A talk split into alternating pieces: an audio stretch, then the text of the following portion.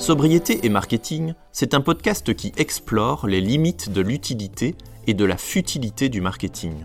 Dans un monde que l'on désire plus sobre, qu'est-ce que c'est le marketing? Est-ce que le marketing est compatible avec un monde dans lequel on doit consommer moins et mieux? Est-ce que le marketing n'est pas opposé aux besoins de sobriété? Pour répondre à ces questions, Marion Duchâtelet et moi-même, Jonathan Loriot, avons décidé de partir à la rencontre d'entrepreneurs, de dirigeants, de responsables marketing qui proposent un modèle plus vertueux ou qui sont engagés dans une trajectoire de transition. Nous vous souhaitons une bonne écoute. Salut Mathieu. Salut Marion. Euh, merci d'avoir pris un peu de ton temps pour enregistrer ce podcast. Ça me fait bien plaisir parce que ça fait quelques semaines que je te cours après, entre guillemets. Euh, est-ce que tu peux commencer par euh, dire qui tu es et ce que tu fais aujourd'hui, Mathieu? Oui, donc je m'appelle Mathieu Janik, je suis consultant-chercheur en communication responsable et je suis le gérant de MJ Conseil. Nous sommes un trio d'experts et nous mettons la communication au service de la transition écologique. Experte. Oui, deux femmes, un homme. Le féminin l'emporte. Alors ça veut dire quoi consultant-chercheur en communication responsable? Ça veut dire que j'accompagne les organisations publiques, les entreprises privées euh, à intégrer les enjeux de soutenabilité à leur pratique communication et marketing, et aussi à mettre la communication au service du déploiement de leur stratégie euh, RSE. Alors, tu as utilisé le terme communication marketing. Euh, comment déjà tu définis, et peut-être tu différencies ou pas ces termes que sont communication, marketing et publicité? Hmm. Alors, pour moi, la communication, c'est vraiment tout ce qui est production de contenu, quels que soient les supports, donc à chaque fois qu'on cherche à s'adresser euh, euh, à nos publics internes ou externes, voilà. Euh, le marketing, on est plus dans la définition de l'offre. Et c'est vrai qu'en général, dans le marketing, il y a aussi des actions de communication qui sont, qui sont intégrées. Mais voilà, pour moi, quand je parle aux marketeurs, je parle aux personnes qui connaissent très bien les publics, les besoins des publics, et qui sont capables de travailler avec les équipes R&D innovation pour définir l'offre. Et ensuite, voilà, comment est-ce qu'on peut la, la, valoriser. Et après la pub, on est vraiment sur des modalités particulières de communication où on est sur, euh, euh, on va dire, de l'achat d'espace direct ou indirect pour s'adresser à, nos publics. Donc en fait, la communication, c'est le message, le contenu du message. Marketing, c'est via quel canal? Et la pub, c'est plutôt le bah, côté média, affichage, etc. Enfin, marketing, euh, c'est canal plus positionnement? Oui, pour moi, dans le marketing, il y a vraiment l'offre. Mmh. C'est-à-dire que les marketeurs, ils font bouger l'offre. Ils, jouent sur l'offre voilà, de, l'entreprise, de l'organisation. Alors que pour moi, la com, on, a déjà tout ça qui a été défini et on est là pour travailler les messages, mais aussi les supports. Parce que par exemple, pour moi, euh, euh, un, site, développer un site web, animer un site web ou animer les réseaux sociaux, euh, je mets ça dans, l'étiquette communication. Mmh. Et toi, quand en fait, c'est pour ça que, c'est pour ça que moi, je, parle de la filière communication, marketing et publicité. En gros, c'est la filière qui est à l'interface entre l'entreprise et ses différents publics, que ce soit à travers les produits directement, le packaging, etc., que ce soit avec tous les outils de communication qu'elle utilise, avec la publicité. Voilà. Et je travaille indifféremment avec les directions de communication, les, différentes, les directions marketing, les équipes publicité et bien sûr les équipes RSE. Et les gens qui te sollicitent, ces entreprises-là, c'est plutôt, le, c'est plutôt la, direction RSE comme Market, justement? C'est qui en premier? C'est les deux. Euh, on a vraiment des équipes comme, par exemple, qui viennent pour dire, bah, tiens, on entend beaucoup parler de communication responsable, qu'est-ce que c'est concrètement? Voilà.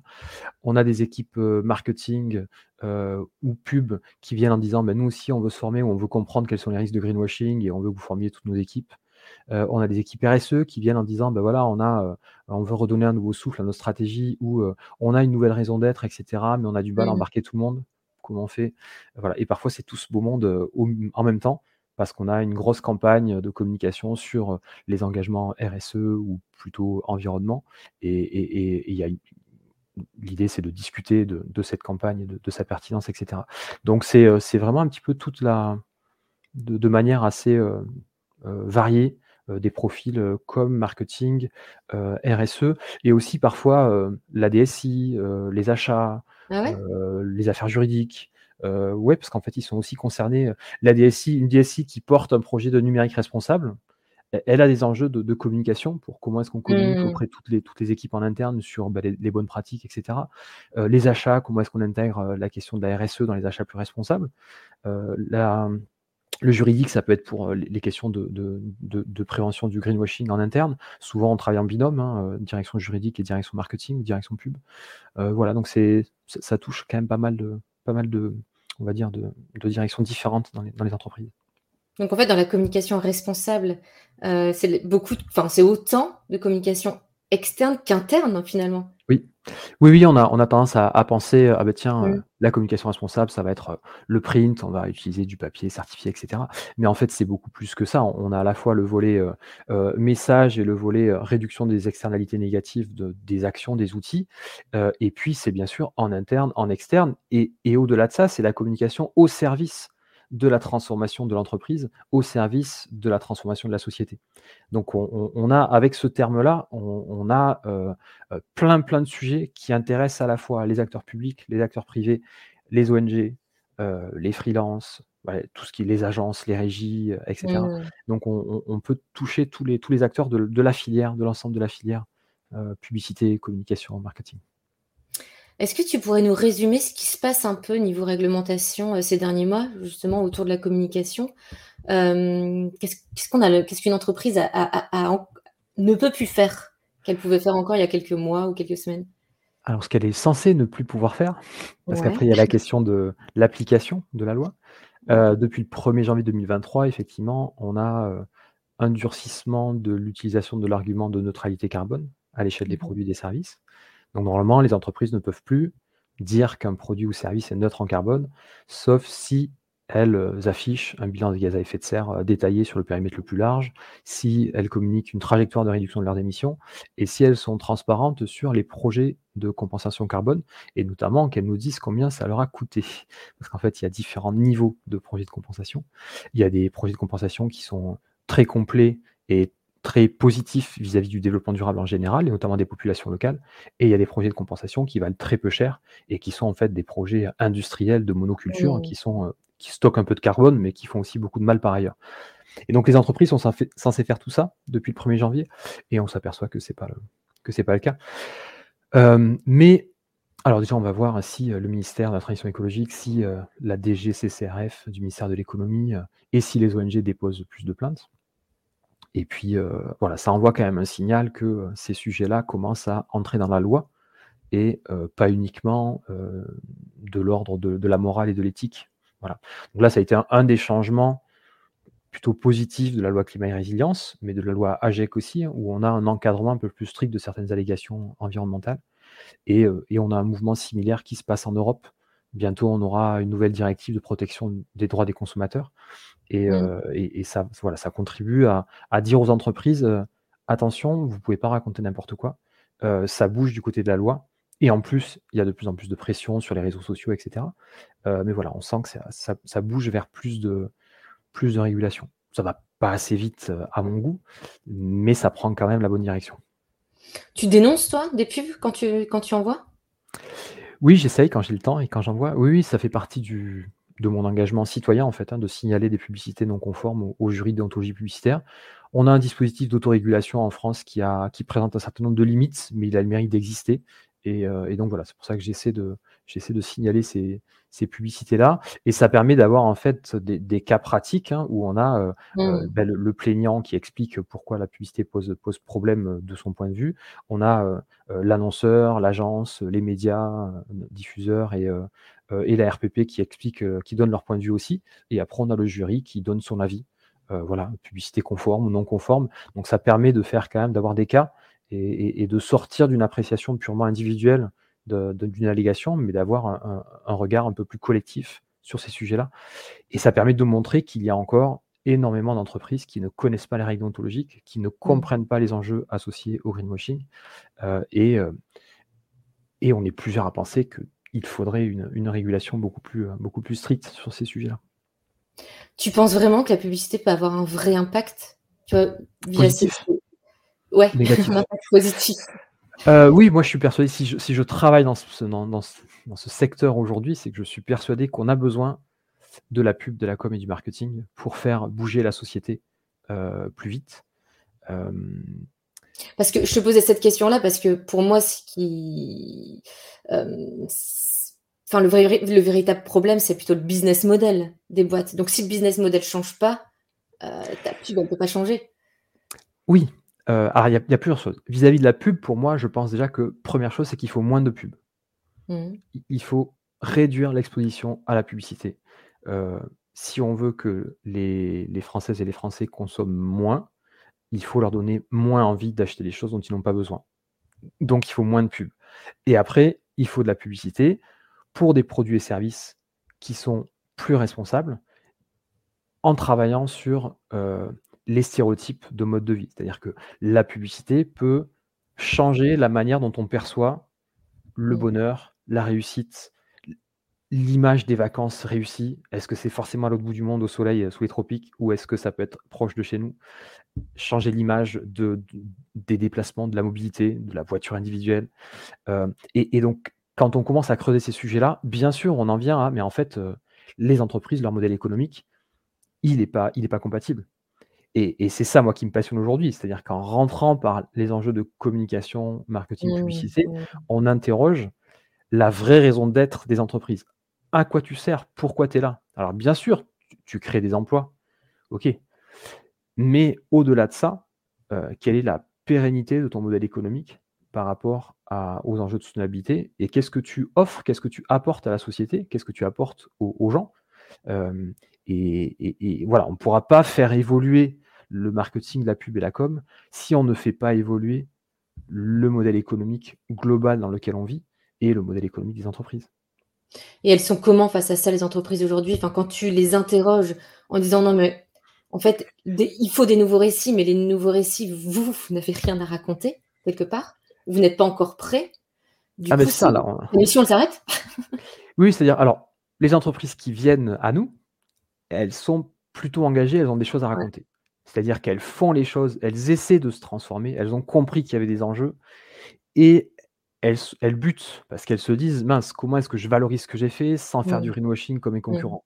Comment est-ce que j'embarque tout le monde euh, Comment est-ce que j'arrive à avoir une posture euh, humble et sincère euh, pour faire comprendre que, que, je me transforme et que la transformation ne va pas se faire du jour au lendemain? Et que pour ça, j'ai besoin de garder la confiance et j'ai besoin que des clients euh, euh, voilà, continuent à acheter nos produits, de nous encourager à changer.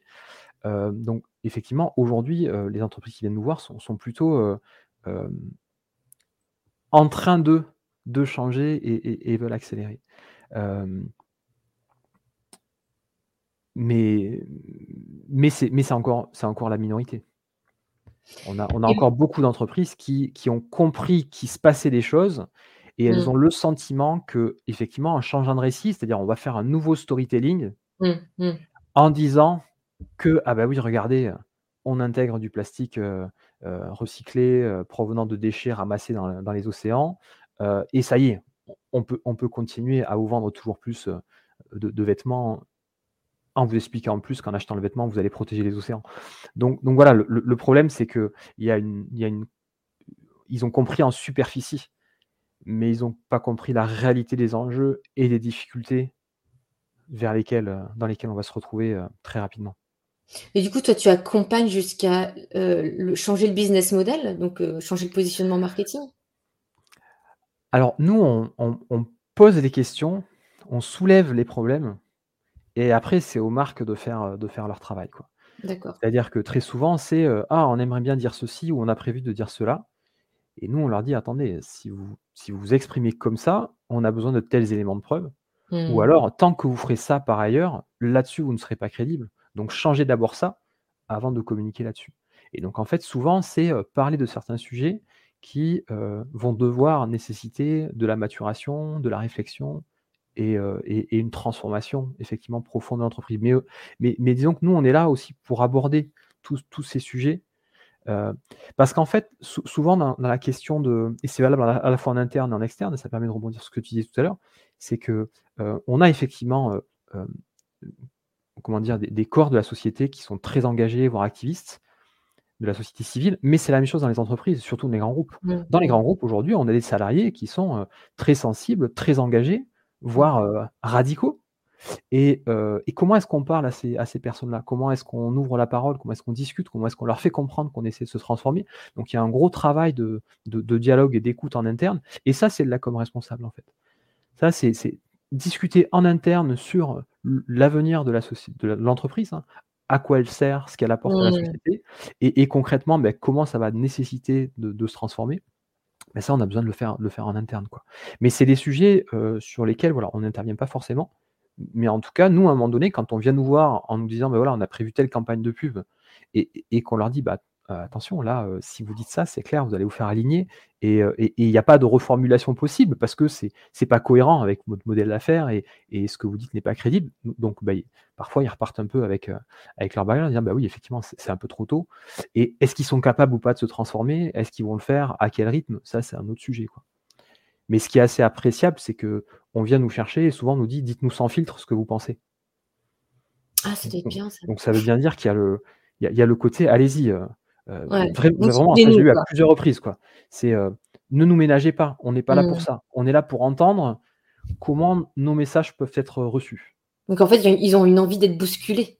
Voilà, des fois ça pique un peu. mais mais c'est le, le principe en fait. tu dois avoir des grosses prises de conscience dans la figure. Euh, mais c'est oui, alors après, c'est intéressant parce que nous, on est dans notre rôle. Et après, euh, les, entreprises, bah, c'est parfois des grands groupes, hein, ils ont déjà euh, leurs agences, etc., qui parfois sont, sont mmh. engagées et tout. Mais, mais nous, on apporte un, regard beaucoup plus pointu et peut-être avec plus une, une, plus grande vision en fait des enjeux et, des, et, et ça permet de dire certaines choses qu'une agence ne pourrait pas dire parce que l'agence, après, elle a le relationnel avec. Euh, et il faut continuer à accompagner. Alors que nous, on intervient ponctuellement. Et donc, on peut, on peut se permettre de, dire, de, dire les, de mettre les pieds dans le plat. Et voilà, ce qui est intéressant, c'est quand les entreprises nous disent dès le départ allez-y, hein, on est là pour. Euh, voilà, le, vraiment le sens plusieurs fois. Alors, ce qui est, c'est vrai, ce qui est compliqué, parce que nous, on a une agence, c'est que. Bon, on est plutôt sans filtre aussi. Euh, on se permet d'eux, mais voilà, il y a toujours le truc c'est pas notre rôle premier. Notre rôle premier, c'est d'accompagner dans l'envoi d'emailing. Euh, mais on se permet de plus en plus.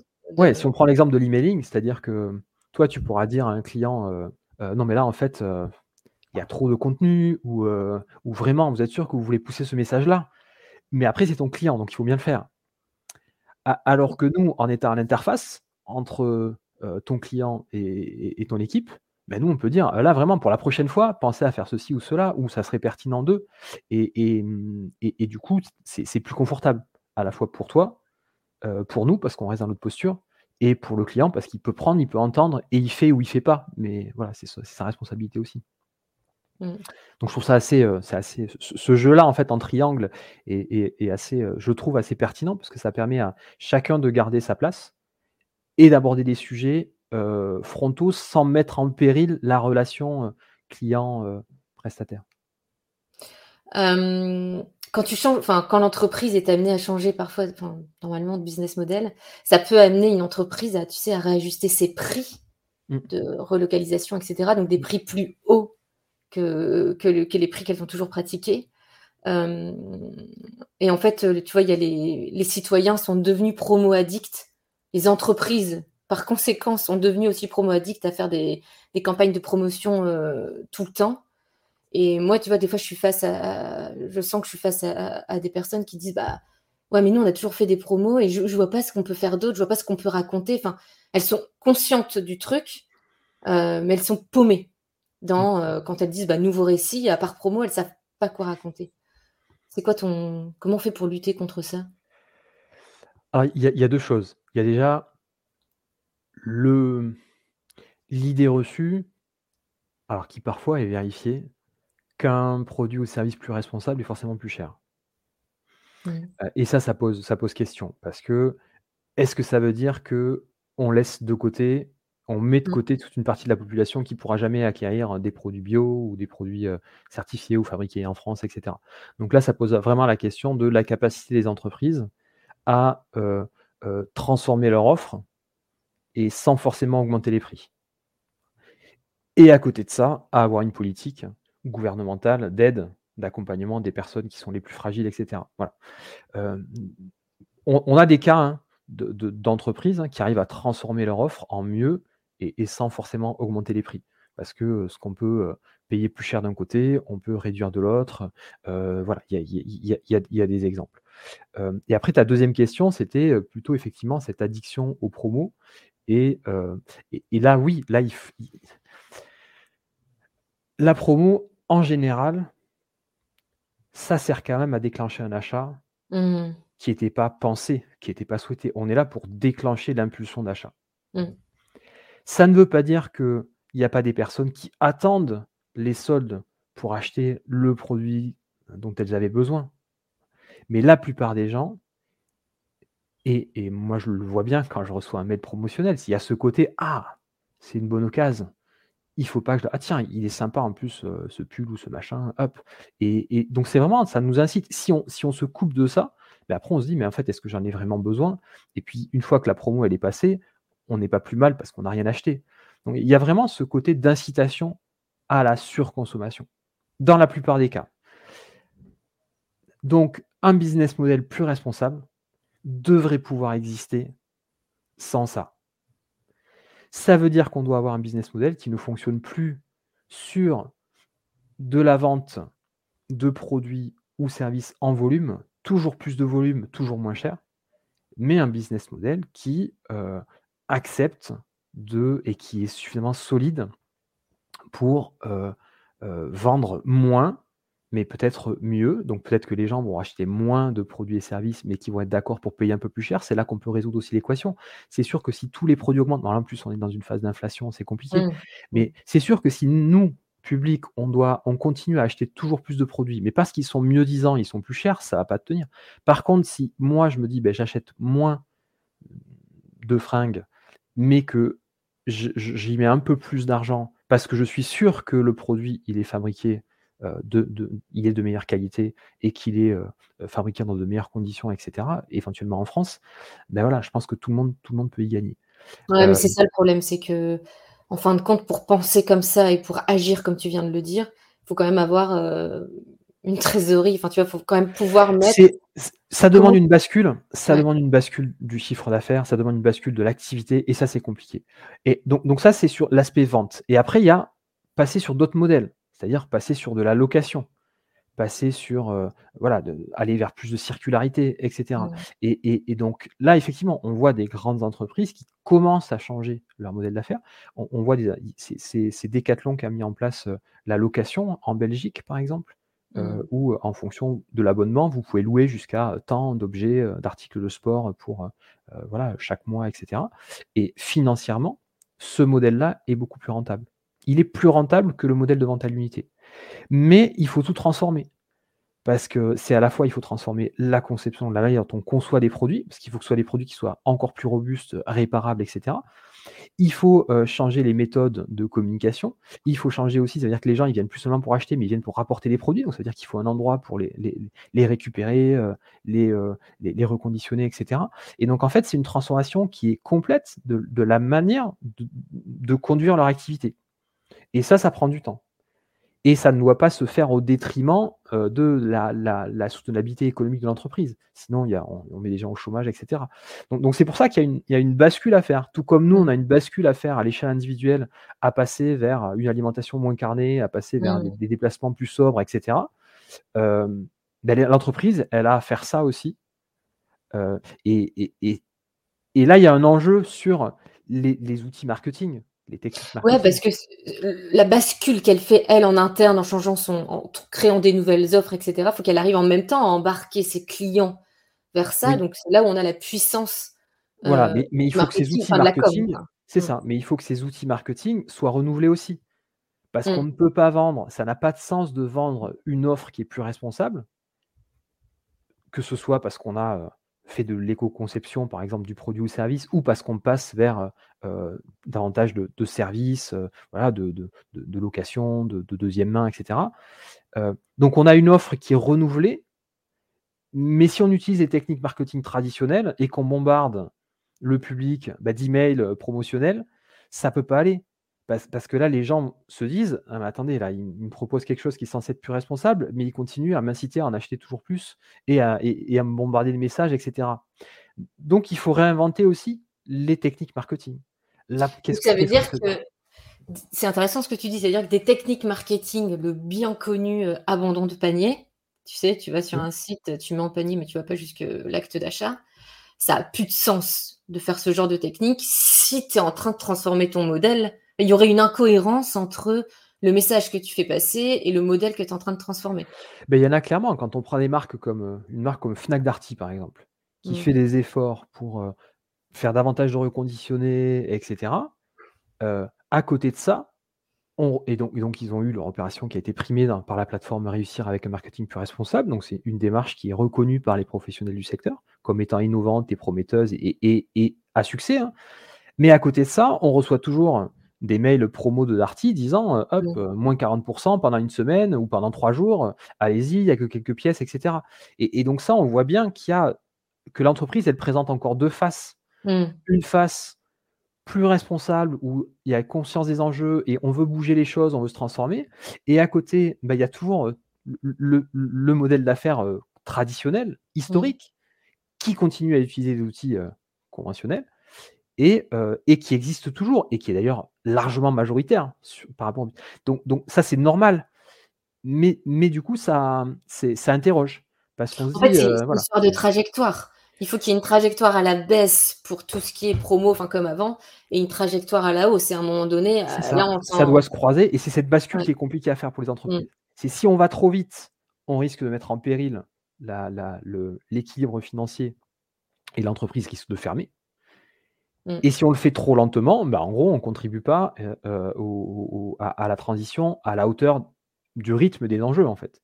Et en plus, le fait d'avoir double discours, les clients, enfin les contacts bah, qui reçoivent nous, ils peuvent se dire non mais c'est du greenwashing. Euh. Exactement. Et du coup, ça alors que c'est peut-être sincère. C'est ça, c'est-à-dire qu'on on, on, on, saisit tout le paradoxe et la difficulté de la transformation d'une entreprise de, de ces tailles-là, quoi.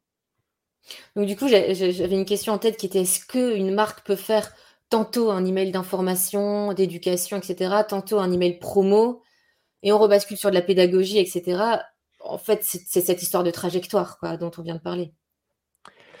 Oui. C'est d'avoir un peu une sorte de.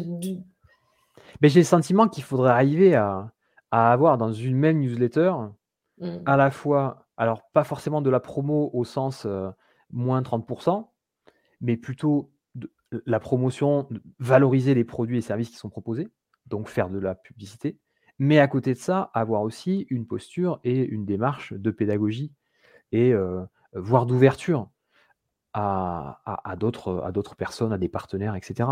Donc, c'est-à-dire que dans une newsletter, on puisse avoir pas que des incitations à acheter, mais aussi qu'on ait des informations sur la démarche, les difficultés rencontrées, et puis, pourquoi pas aussi, des contenus qui sont plus larges sur les enjeux ou sur bah, le, milieu dans lequel évolue l'entreprise. Quoi. Après, il y a une question qui, me, que, je, me pose. Moi, j'aurais tendance à dire, franchement, faites de la transparence. Dites-le que vous avez besoin de vendre vos produits pour assurer les, centaines ou les milliers de salariés. Mm. Mais est-ce que des fois, d'être trop transparent, donc en gros, bah, achetez, mais achetez seulement si vous avez extrêmement besoin, enfin, si c'est un besoin essentiel, est-ce que le fait d'être aussi transparent, ça, c'est pas dangereux pour l'entreprise? Euh, le, je pense que le principal risque, c'est de ne pas être crédible. C'est-à-dire qu'aujourd'hui, il y a très peu de marques qui pourraient dire euh, n'achetez pas nos produits ou achetez nos produits que si vous en avez besoin. Mmh. Euh,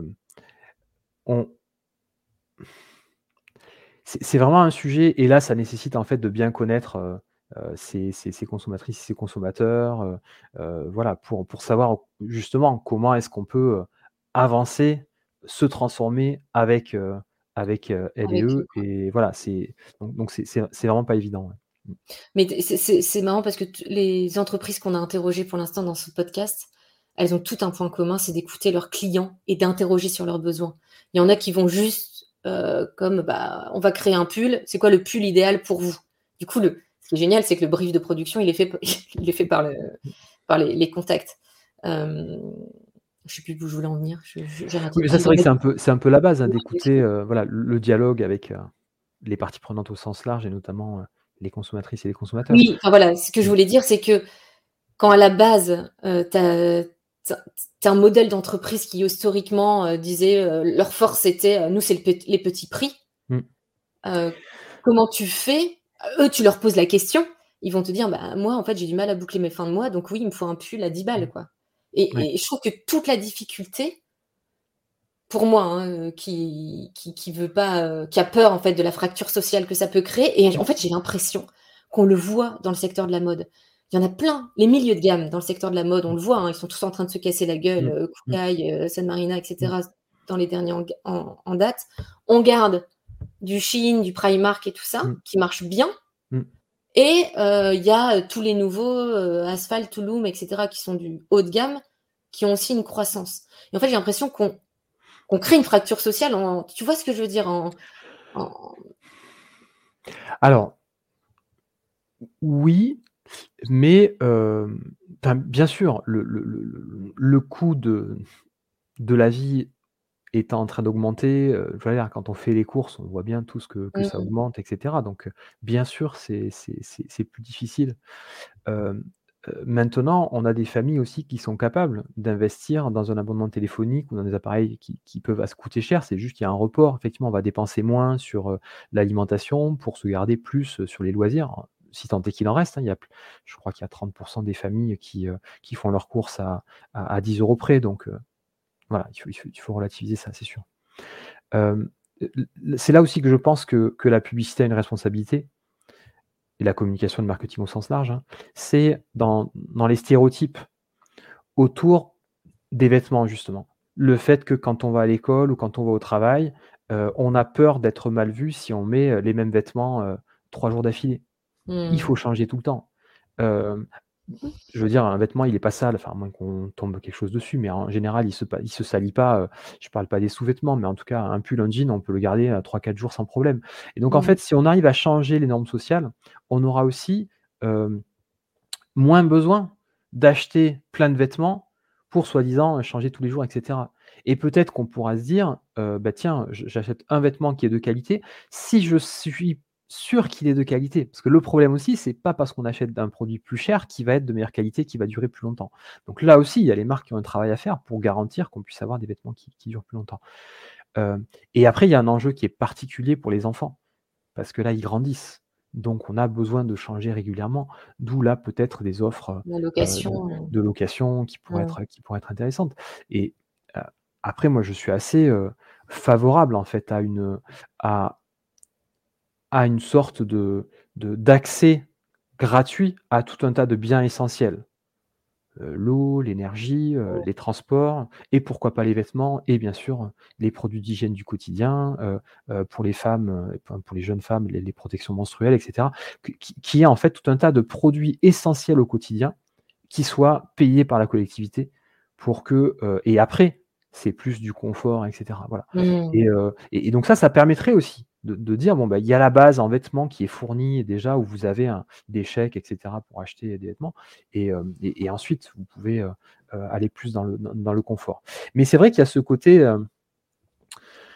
et moi, le premier, hein, ça m'est arrivé dans les magasins, dans les magasins de, de, où, on peut acheter plusieurs vêtements pour assez peu d'argent et, et, habiller son gamin. voilà, c'est quand même très très pratique. Et ça, ça fait partie un peu des, des paradoxes aujourd'hui. Hein. c'est que on, a tous envie de faire mieux et d'avoir euh, euh, de, préserver, on va dire, l'environnement et, d'être euh, moins impactant sur le, sur le vivant en général. Et à côté de ça, on a notre quotidien, quoi. On a nos habitudes. Ouais, et puis des fois, je, je, repensais à ce que tu disais sur les vêtements.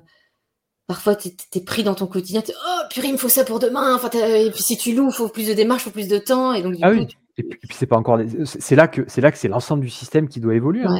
Pour ou quand on doit réparer un produit qui marche pas, euh, si j'ai pas de réparateur à proximité, mmh. euh, euh, si voilà, c'est tellement plus simple d'aller dans un magasin, de déposer le produit puis d'en acheter un neuf. Et puis parfois on nous dit ça aussi, on dit non mais pourquoi vous cherchez à réparer ce produit-là? Mmh. Non, mais acheter un neuf, ça va vous coûter moins cher et puis en plus vous l'avez tout de suite. Donc donc donc c'est ça en fait. C'est on est dans un système en fait qui n'encourage pas la sobriété au sens large.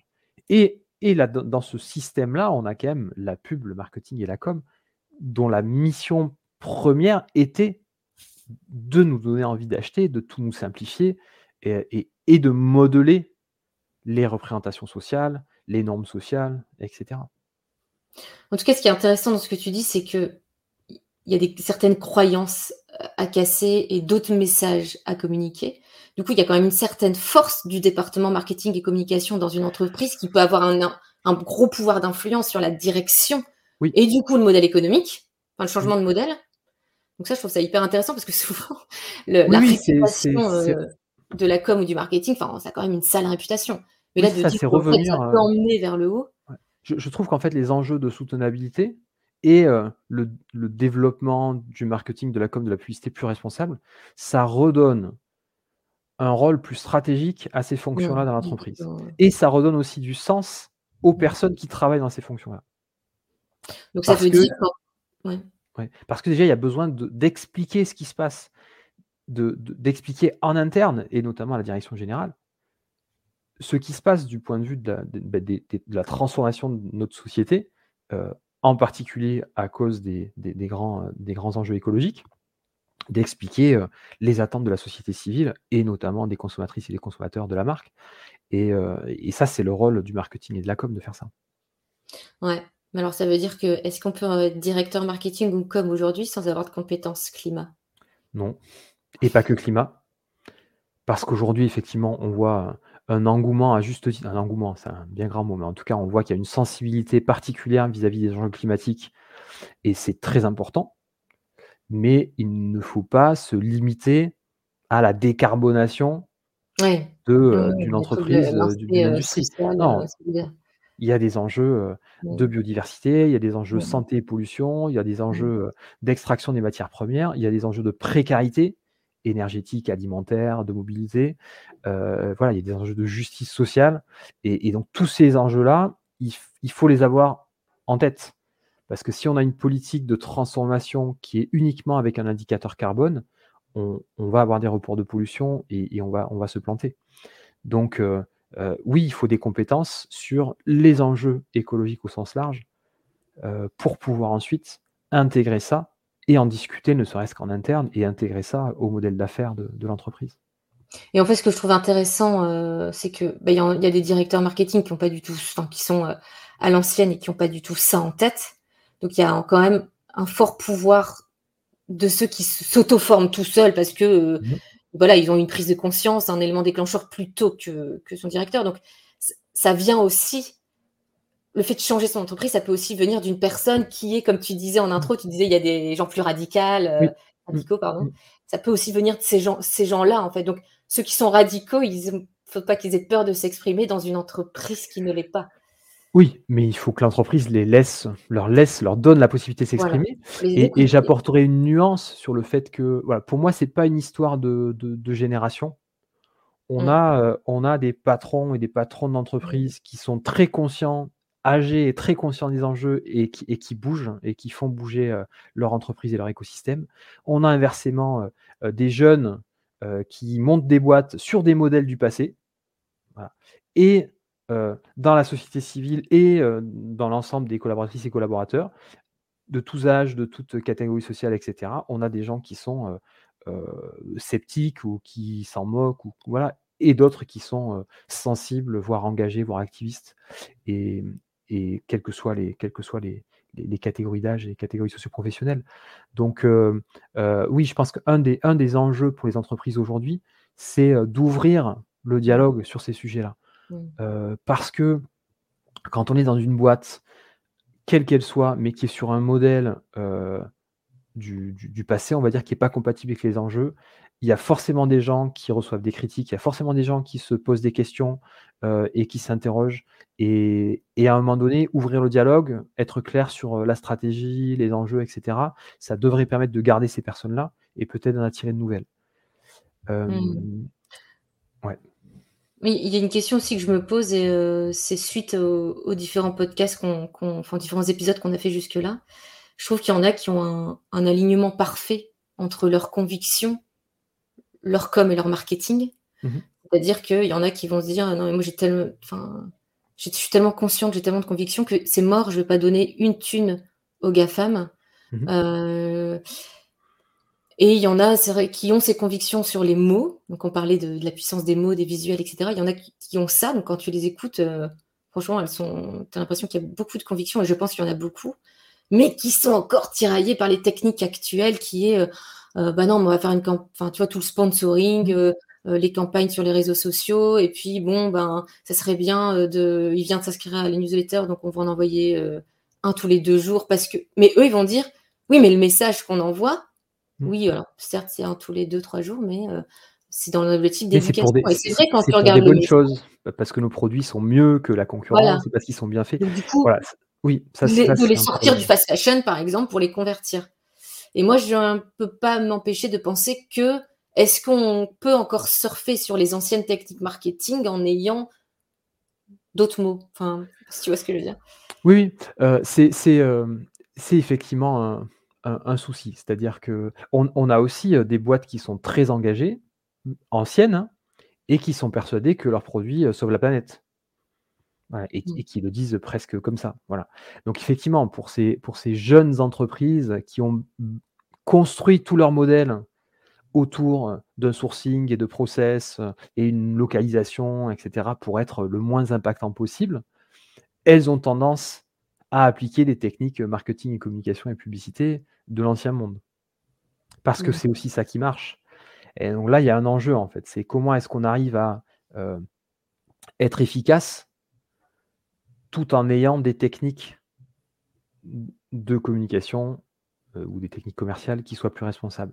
Et donc ça veut dire aussi avoir conscience des enjeux. Donc là, on en revient à la question de la formation. C'est-à-dire que quand on comprend que ces grandes plateformes, si elles sont super efficaces, c'est aussi parce qu'elles sont ultra dominantes et qu'elles pillent nos données et qu'elles les exploitent. Quand on les utilise, ben, on cautionne ce système-là. Donc à un moment donné, c'est se poser la question est-ce que je peux faire différemment? Il y a des boîtes qui vont dire ben non, parce que c'est mon seul, le seul moyen que j'ai de. Aujourd'hui, elles disent non.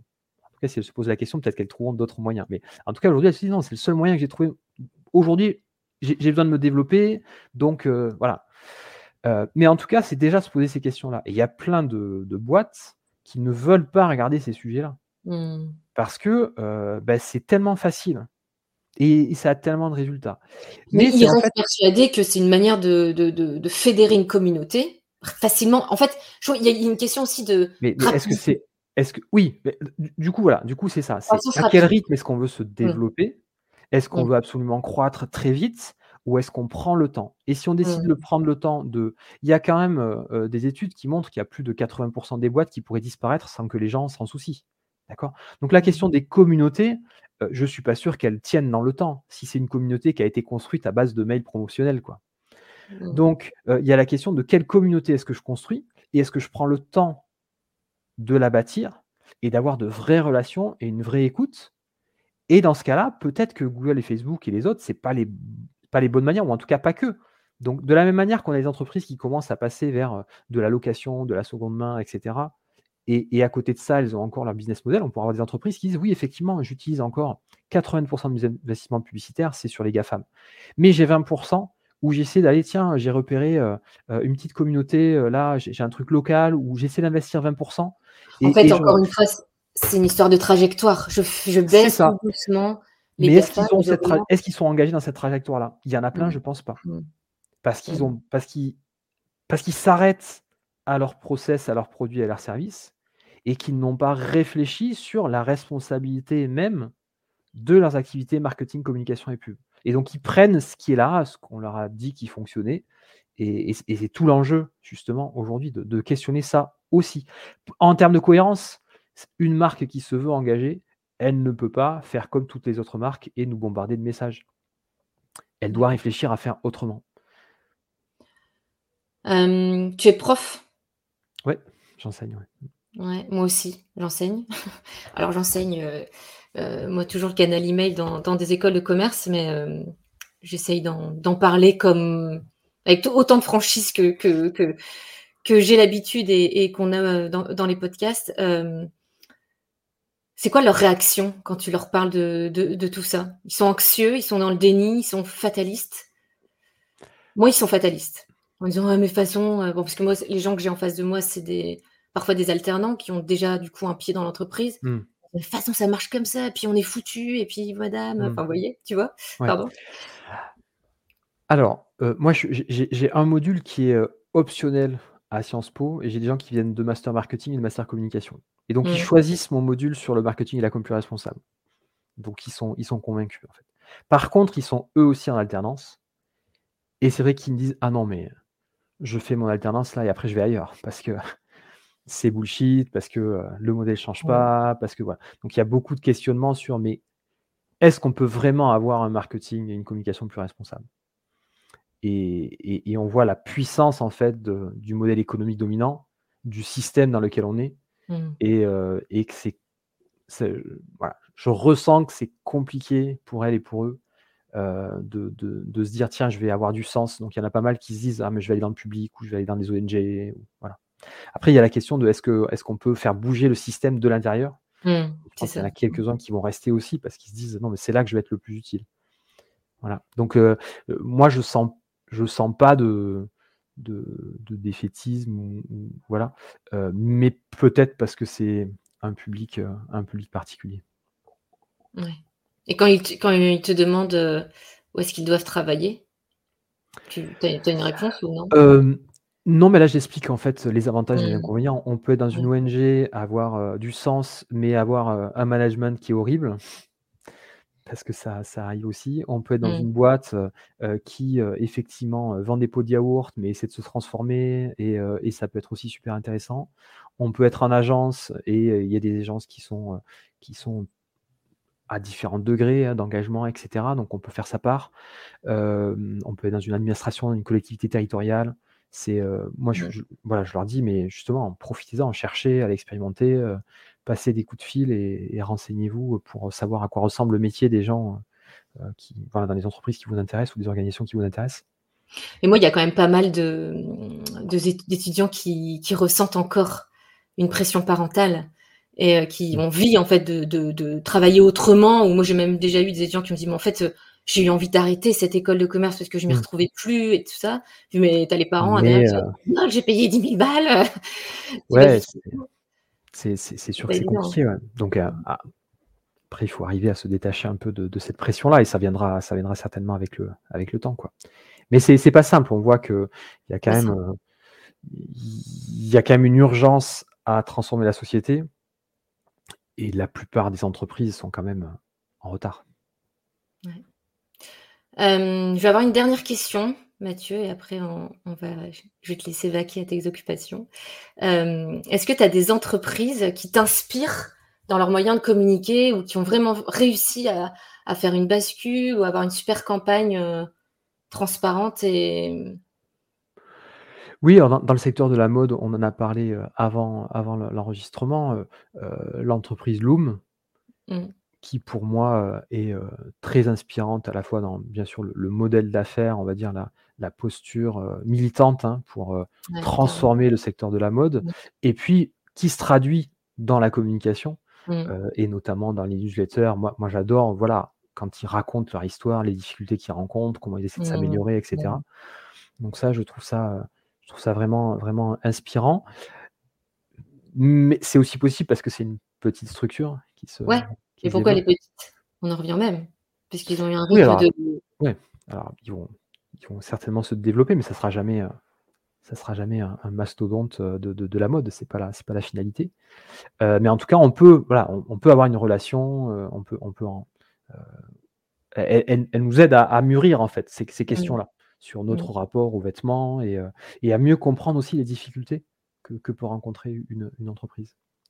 Ouais et je trouve aussi à nous rendre compte aussi que, heu, tu peux agir à ton échelle en créant ta boîte et cetera, mais il y a un Mmh. moment donné où, heu, bah, ton impact, il est de ce cette taille de rayon, par exemple et si tu veux changer les choses en profondeur, c'est un changement systémique et je trouve ce qui est intéressant, c'est que ces entreprises-là, elles vont prendre de leur temps pour essayer de faire bouger les lois. Alors qu'elles sont petites, qu'elles doivent suivre Ouais. leur trésorerie, à mon avis, au mois le mois et que c'est pas facile, mais sont tellement convaincues qu'elles vont prendre du temps bénévolement pour essayer de faire changer des, mois, des lois en créant des assauts et pour essayer de lutter. Et, et je, je trouve que c'est vraiment une, Ouais. une, une façon de penser qui est qui va jusqu'au bout, quoi, en fait. Et un autre exemple que, j'aime bien dans un autre secteur, ah, c'est une coopérative, donc c'est encore un modèle d'entreprise différente, c'est mmh. la coopérative Comown, euh, qui mmh. propose de la location euh, de matériel informatique ou de téléphone. Et euh, sur la partie smartphone, vous pouvez louer un Fairphone et il y a marqué bah, louer et à côté il y a un bouton en ai-je besoin. et donc voilà une entreprise qui sont sur son site. Et moi j'ai fait l'expérience parce que j'étais prêt à souscrire un abonnement. Et j'ai cliqué sur un ai-je besoin et effectivement, mon téléphone, il fonctionne encore. Il est vieux, mais il fonctionne encore. Donc, tant qu'il fonctionne, j'ai pas besoin de passer à la location. Même si la location, c'est super et même si un Fairphone, c'est beaucoup mieux que les autres téléphones. Donc, en fait, il y avait vraiment une entreprise qui a une ça revient à la question que tu posais tout à l'heure sur des entreprises qui proposaient des produits et services qui étaient mieux, mieux disant. Mais en voilà une qui fait pareil, mais qui n'adopte pas les techniques, commerciales, mmh. classiques et qui vous dit: «Prenez votre temps, ça y est, vous nous avez repéré, le jour où vous avez besoin de nous, vous viendrez nous retrouver. Mmh. C'est marrant parce que j'avais interrogé, euh, c'est Marion son prénom, ouais, Marion Graffly de Télécop. Mmh. Ah ben, et qui m'a recommandé aussi. à la fin. Euh, Exactement. Bah, donc je vais, aller, je vais aller sonner à la porte. Merci beaucoup Mathieu. Bah, merci à toi Marion. Ton temps qui est si précieux, mais merci d'avoir euh, Au plaisir. conjugué ton agenda. À bientôt. À bientôt. Au revoir.